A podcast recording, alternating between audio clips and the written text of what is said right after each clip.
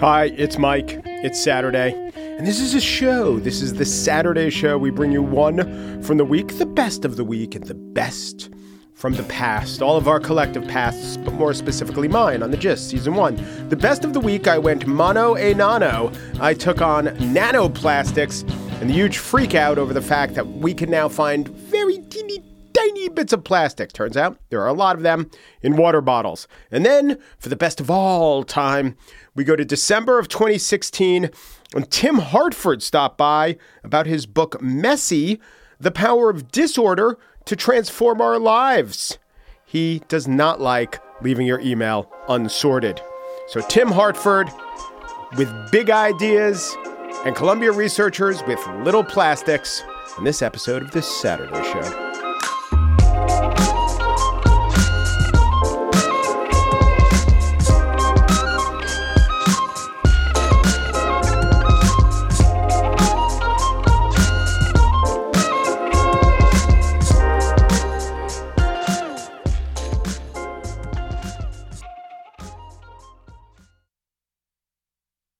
Maybe it's because people looked at my desk. Maybe it's because people saw my calendar. Maybe it's because people closely observed my style of dress. But many people have pressed this book into my hand. Messy, The Power of Disorder to Transform Our Lives. I think these people thought this was trying to get me on the uh, straight and narrow, but in fact, Messy is a full throated defense of messiness or variations on messiness that I want to talk to its author, Tim Harford, about. Hello, Tim. Hello. So I think in this book, Messy, Messy's a great title and it's a great cover, but there are different variations. One is variety, one is going outside your comfort zone, one is uh, an embrace of heterodoxy. Yeah, it's it's a messy enough book. I yeah, have to say that. that's good. I mean, I'm talking it's a, about it's a built-in justification. Yeah, I'm talking about uh, letting go, improvising, uh, working with people you that, that make you feel uncomfortable, putting yourself in situations that make you feel uncomfortable, multitasking, and of course, you know, plain old fashioned mess, messy Yeah. calendars, messy desks, physical uh, mess, all of those things. And so it is a messy celebration of the entire thing. But as I look at you, you are dressed perhaps like a member of Mummenschanz. You have just a very neat black turtleneck on. I've met you a couple times, a nice haircut. You don't seem messy, are you? I'm a tidy person. You are tidy. I confess. Well, if you were to come to my house and, and say, look at my kitchen, you would say, this is a tidy person. If you if you went to the sitting room, you went to the bedroom. I'm not saying I would actually invite you to my bedroom, but if you did, if you if you were so lucky, Depends you- on how this interview goes. I you guess. would say exactly. the, the day is young. You would say, this is a tidy person. But if you saw my desk, most days you would say, this is pretty messy. It's not Mm-hmm. chaos, but it's pretty messy. Piles of paper anywhere, piles of paper everywhere. And what I was trying to do, in part, was to understand. Well, hang on, why is the kitchen tidy and the desk messy? Is there something? I and I- realized there's actually no such thing as just a fundamentally tidy person. Some situations call for more disorder than others. I mean, the difference between the kitchen, for example, we're, we're, we're told a place for everything, everything in its place. Well, that's fine in the kitchen. You know, put the glasses in the, in the glass cabinet and the corkscrew in the corkscrew drawer. No problem. There is a place for everything. Okay, so where is the place for your email? It comes into your inbox 50 a day, 100 a day, and it turns out if you try to, to impose order on them too quickly and put them all in folders too quickly, you will lose them. There is, I've talked to one of the leading experts on this subject, a psychologist called Steve Whittaker. He says there is such a thing as premature filing. Yeah. You have information that you don't fully understand. If you try to label it, structure it, organize it too quickly, it's completely counterproductive. If you let it build up in your inbox or you let the paper build up on your desk, you're actually probably going to be more productive.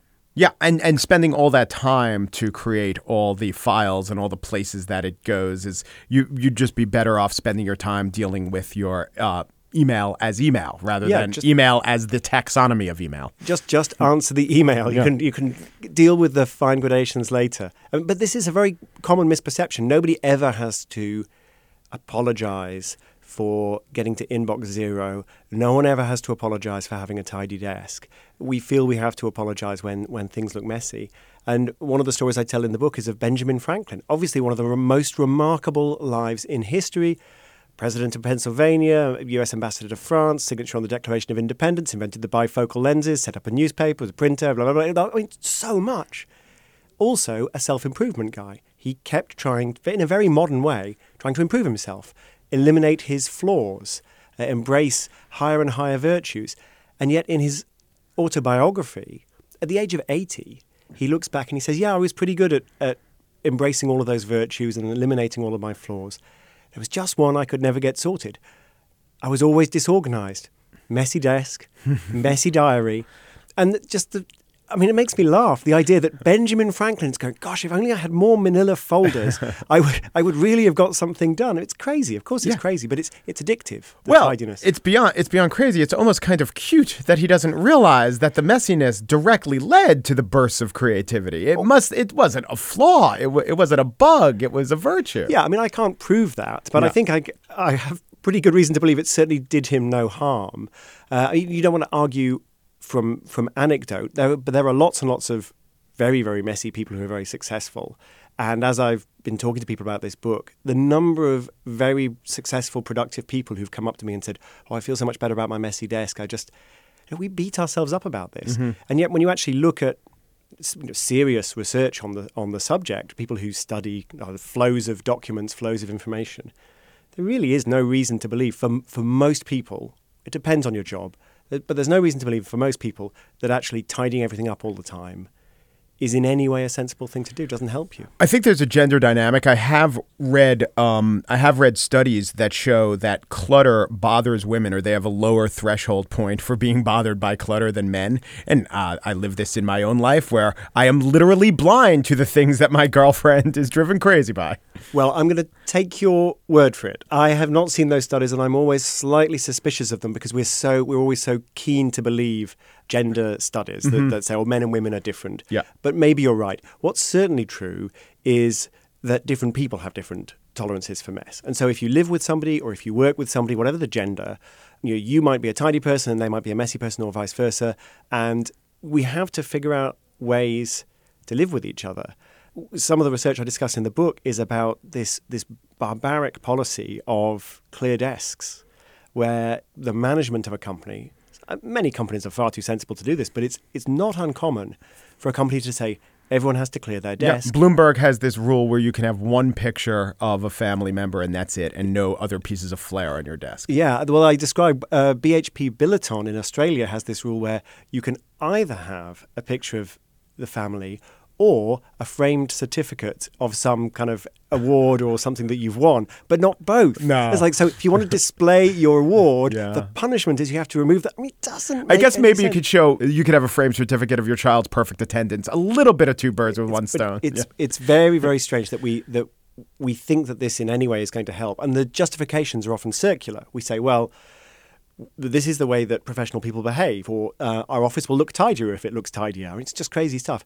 But the the research I was talking about, two British psychologists set up different office environments and got people to work in them, and saw how productive they were, and, and asked them, you know, how are you feeling? You, you know, do you, are you enjoying the the tasks that we're giving you? Do you like the office space? All of this sort of stuff. What they found was people tended to like decorated spaces rather than very very minimalist spaces. But that wasn't a huge difference. What made a massive difference is whether people felt they had control. So the most productive spaces were the ones where they said to people, "Here's a pot plant. Here are some paintings. You get you can have the pictures on the wall. You can put the pot plant where you like, or we'll take it away. You you get to decide." People were very productive and very happy. And when they did that, and then afterwards said, "Oh, I'm sorry, we have to change this," and then came in and moved everybody's stuff around, having given them control, then they took the control away from them. People felt physically sick. And they hated everything. They hated the task, they hated the office, they hated the company, they really hated the researchers. They wanted to punch the researchers. So when we take autonomy away from, from people on the basis of what is an incredibly superficial thing, I want your desk to look clear. I mean, I don't know why we do this.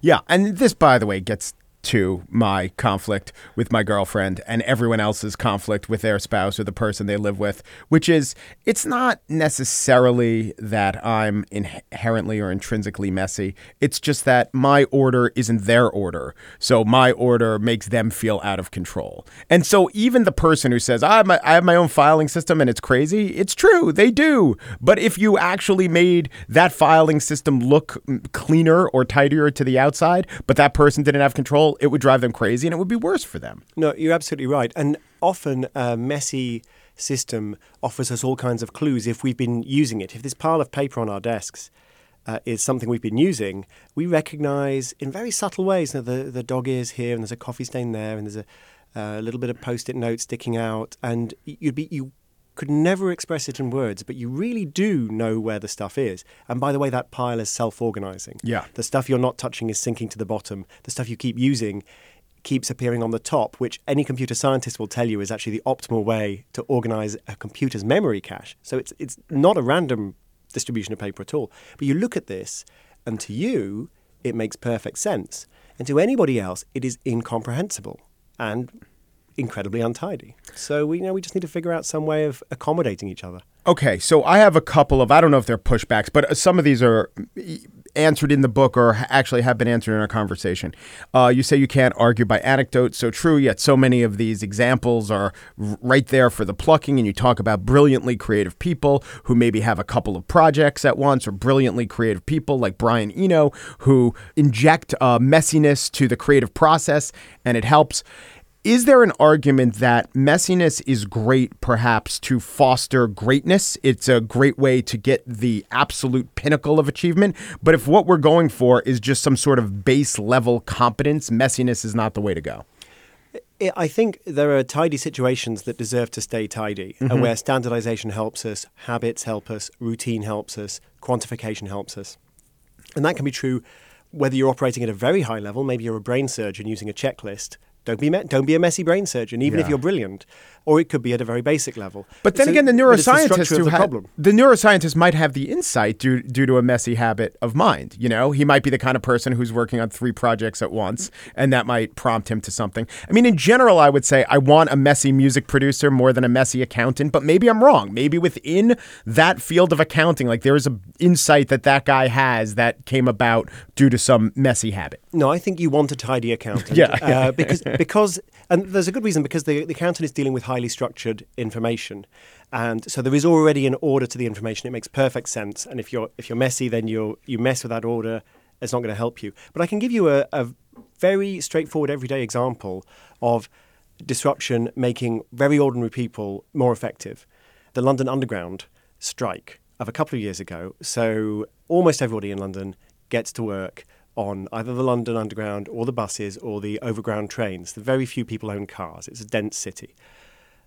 A couple of years ago, the tube stations, the underground stations, two thirds of them were shut down by industrial action.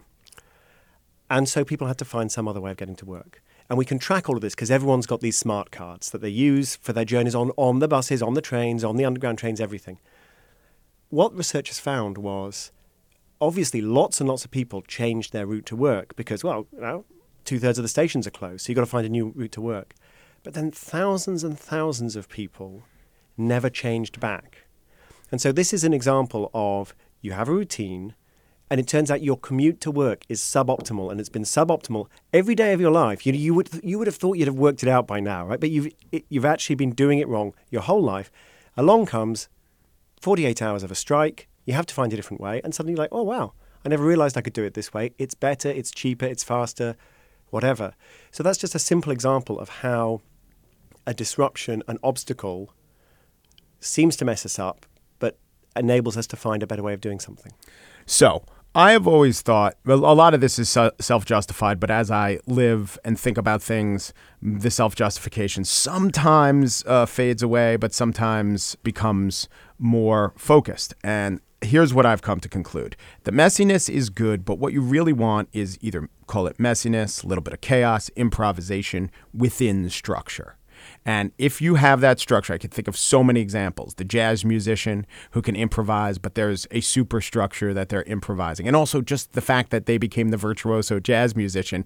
You weren't screwing around when you were taking your lessons. Or the film noir, that there were these this Hays code and there were these rules, but within that structure you could have great creativity. Or the best comedy, you know, you, you stick to certain rules or you stick to a format. Or, you know, when I host the uh, comedy show, Wait, Wait, Don't Tell Me, that superstructure allows the comedy to flourish within it, and that is all improvisational. The question is, you know, at what point do you say this is the structure and the structure can't be messy, or, you know, can you take the lesson of messiness, keep extending it out until you don't even have a structure anymore? That doesn't seem to help. No, I don't think it will help. I'm not saying in this book that total chaos is the answer to everything. Um, for instance, the pages are in Yeah. order. The pages are absolutely The font order. is consistent. Yeah. yeah, I, there is one exception to that. There's a slightly different font on one page. For, Brian Eno page. You know, uh, there's there's there's a different font because there's some interesting research on what reading in different fonts does to you, and right, actually right. Focuses your attention when you have to. Exactly. Yes, I found it. I can see a, 22. a little bit of, of perky German Haettenschweiler font creeping into the neatness of the page. Yes. um, but and right. a zesty Comic Sans italicized. Yes, it, it is a very zesty font. But no, you're absolutely right. You need a structure. We are probably, in most situations, not being quite as loose as we can be, not being quite as messy as we can be. We're probably sticking too closely to the script. And if we let go a little bit, we probably get better results. So that I'm trying to, to just not swing the pendulum to an extreme, but just push it a little bit away from where it generally tends to be. Tim Harford is a columnist for the Financial Times. He's the author of The Undercover Economist, and his new book is Messy The Power of Disorder to Transform Our Lives. Thank you so much, Tim. Thank you.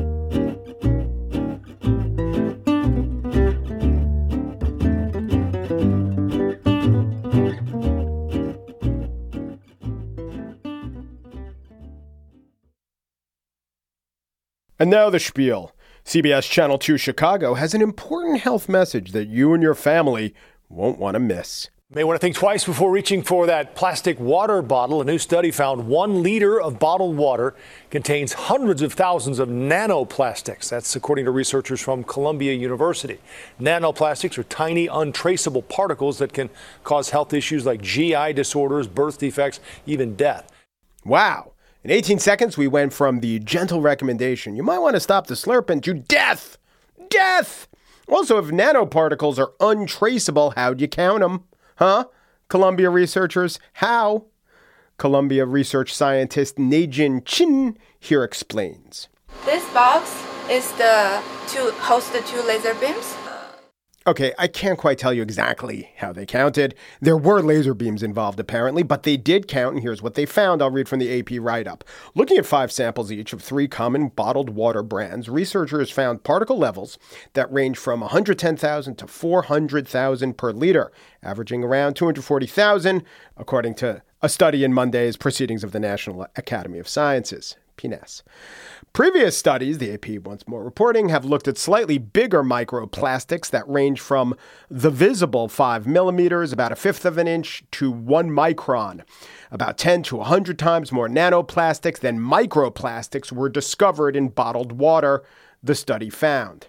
Okay, then does some math. There are 25,000 microns in an inch. They compare it to hair. You got to compare it to hair.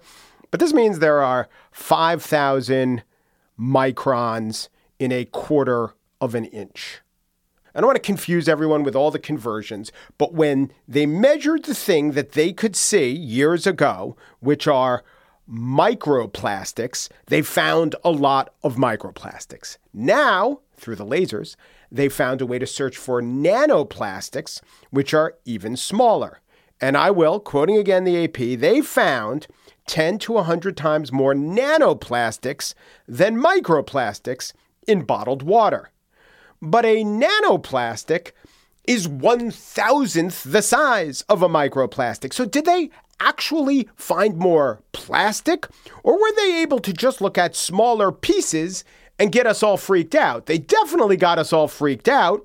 Time magazine headline Microplastics in bottled water 10 times worse than thought. No, They're just able to find plastic 10 times smaller.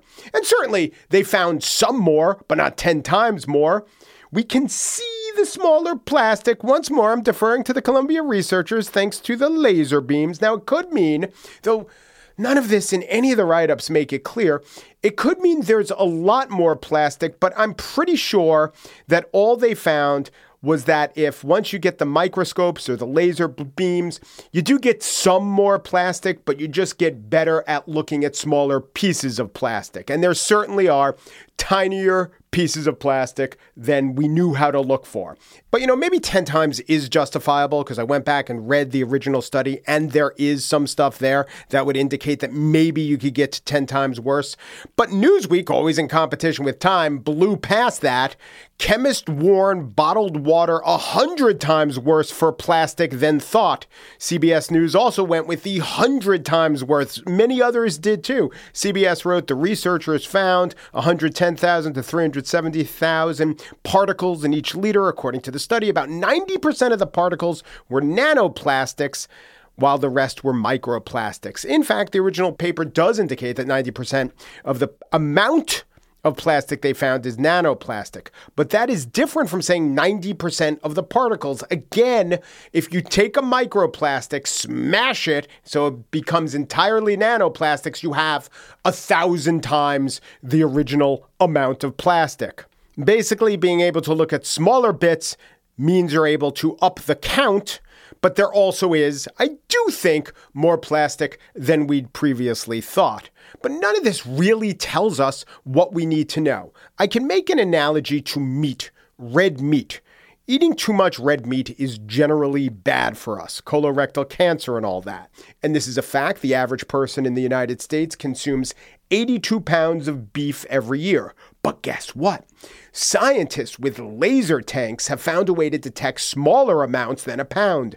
It's called an ounce, up to 116th the size of a pound. And by looking at ounces, scientists have determined that the U.S. consumer eats an average of, are you ready? 1,312 ounces a year. That's 16 times worse.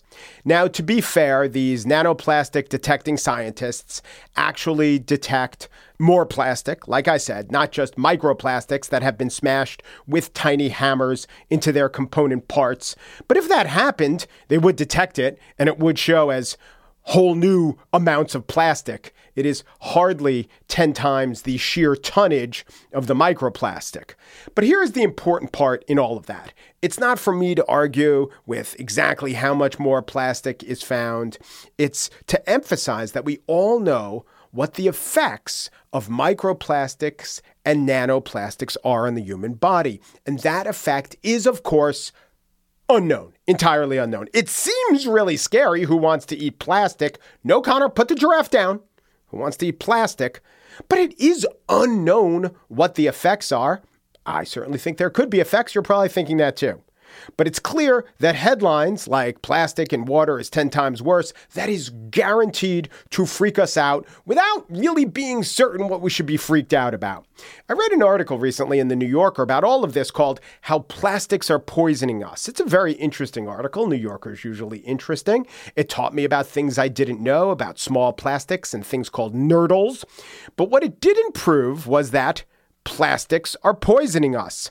There was an essay in the New York Times titled, Our Way of Life is Poisoning Us. It talks about all the plastic in the world, and it in no way proves, or really even attempts to prove, that our way of life is poisoning us. Not only is the headline crazily deceptive, come with me as we examine the methodology. It's kind of insane. Graph one. There is plastic in our bodies. It's in our lungs and in our bowels and in the blood that pulses through us. We can't see it and we can't feel it, but it's there. It is there in the water we drink and the food we eat and even in the air we breathe. We don't know yet what it's doing to us because we have only quite recently become aware of its presence. But since we have learned of it, it has become a source of profound and multifarious, or perhaps multifarious, cultural anxiety. This thing that we have no proof is harming us is very, very worrisome because it might be harming us. And then in graph two, watch what he does here. Here's, here's how it starts. Maybe it's nothing. Maybe it's fine.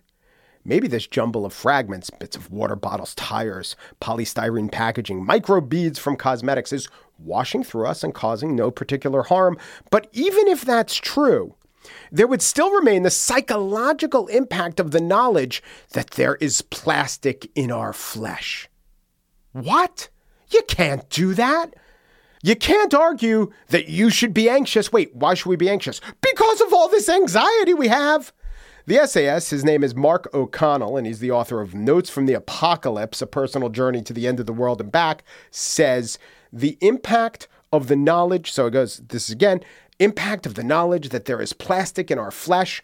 This knowledge registers in some vague way as apocalyptic. No, it's not vague, it's direct. It's literally the point of what you've written. Cut to the four horsemen of the apocalypse. War turns to famine and says, all this death, it's kind of like a plague. Anyway, of course, these plastics, the nanoplastics, could be harmful, sure, and I do say study that. But you know what's extremely harmful? And this is even smaller than a nanoplastic. It's so small, it can't be picked up by any microscope. Worry, fear, anxiety, bummers. These are the four horsemen of the doom apocalypse. You know who the heroes are in this whole story? It's the plastic purveyors. No, it's not the Time magazine headline writers either. It's the scientists. One, talking about the measurement of a quarter of a million pieces of nanoplastic in a liter of water. Remember, that was the big headline, or one of the big headlines that didn't say 10 times worse. Quarter of a million pieces of nanoplastic in a liter of water. She's uh, Denise Hardesty, Australian government oceanographer who studies plastic waste. She says that total weight is equivalent to the weight of a single penny in the volume of two Olympic sized swimming pools. I once swallowed a penny. I've never swallowed two Olympic sized pools. That is 5 million liters of water or 5,000 years worth of consumption for the average human if they hit their water quota. I give special credit to the researchers of this study themselves, by the way. The AP says, quote, all four co-authors interviewed said they are cutting back on their bottled water use after they conducted the study. Mmm, telling. Is it? Cutting back? Do you think cancer researchers cut back on their cigarette consumption? Yes, pack a day, but now that I saw the effects on lungs, eh, just a couple after a meal and out back on research breaks. Here is one of the researchers with a actual laser beam of insight. I mean, whether we see it or not, it's out there. So it's better that we actually know how much is out there and what they are. Um, but I myself, as a scientist, I would want more data in terms of the toxicology study to actually know um, how harmful it would be to my own body. I raise a glass to you, Naixin Qian, and a glass of bottled water at that. Might as well throw a penny's worth of caution into the wind, which scientists say probably is also going to kill us.